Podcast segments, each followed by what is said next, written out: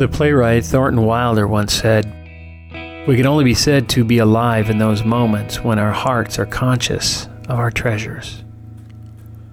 Welcome to the Soul Podcast. I'm Stacy Wheeler. When we think of treasures, we might have a picture that comes to mind, but when gratitude is part of our daily practice, we start to notice treasures hiding in plain sight. Let me tell you a story, something you might not know about me. I have a staff of people who pick fresh coffee beans for me. They wake every morning and they go to these bushes they've cultivated carefully over years. There's a certain skill to knowing exactly when to pick these beans. Much of this skill has been passed down through generations to the people who do this work for me. And they're almost always picked by hand. These beans ripen at different rates, so picking them by hand assures that only the ripe ones are harvested. It's a skill, a real skill.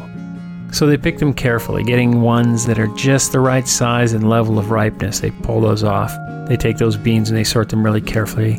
They put them through this whole washing process to remove the berry skin from the bean.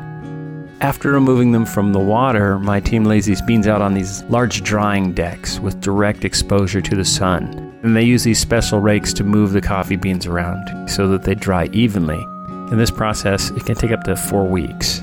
It takes a while to get the beans just right before they're shipped. When the coffee beans are ready, they take them and they bag them up in these special sacks that allow the beans to breathe. You see, the, the beans are going to have to get shipped a couple thousand miles, and during that process, they need to be able to breathe so they don't mold. They end up just right, the way they're supposed to be. They stay in the same quality of cure that they're at when they ship them. Well, there's another guy that works for me. He picks them up at the place that they're shipped to, and he gets those and he brings them to another guy who works for me. This guy, he's an expert, a real expert. It takes a lot of time and energy and focus to learn how to roast coffee properly. You can't make mistakes with this stuff and get it right. So he carefully scoops just the right amount out and he waits until the roaster is at just the right temperature. He preheats the thing, makes sure it's perfect, and then he puts the beans in and then he, he watches them very carefully, making sure that they're getting agitated properly to get them perfect just perfect. Not too dark, not too light, exactly as I like them, right? I like them dark, but not too dark. And it's a slow roast process, of course. That's how you do coffee beans. And when these beans are ready, there's another staff member who grinds them. I like them a little bit coarse, but not like super fine like espresso. So this person grinds them exactly the way I like them. Perfect. Then they take those beans and coffee's made from them exactly like I like it. Every detail is catered to to ensure I get exactly the cup I like.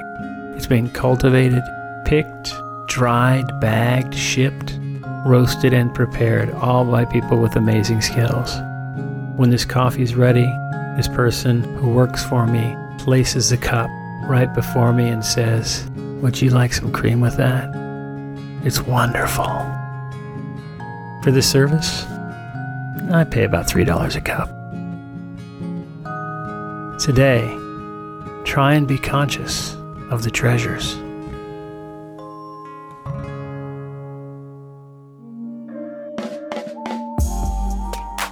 Thank you for listening to the Soul Podcast. If you enjoyed what you heard, learned something new, or were just entertained, please tell your friends about the show.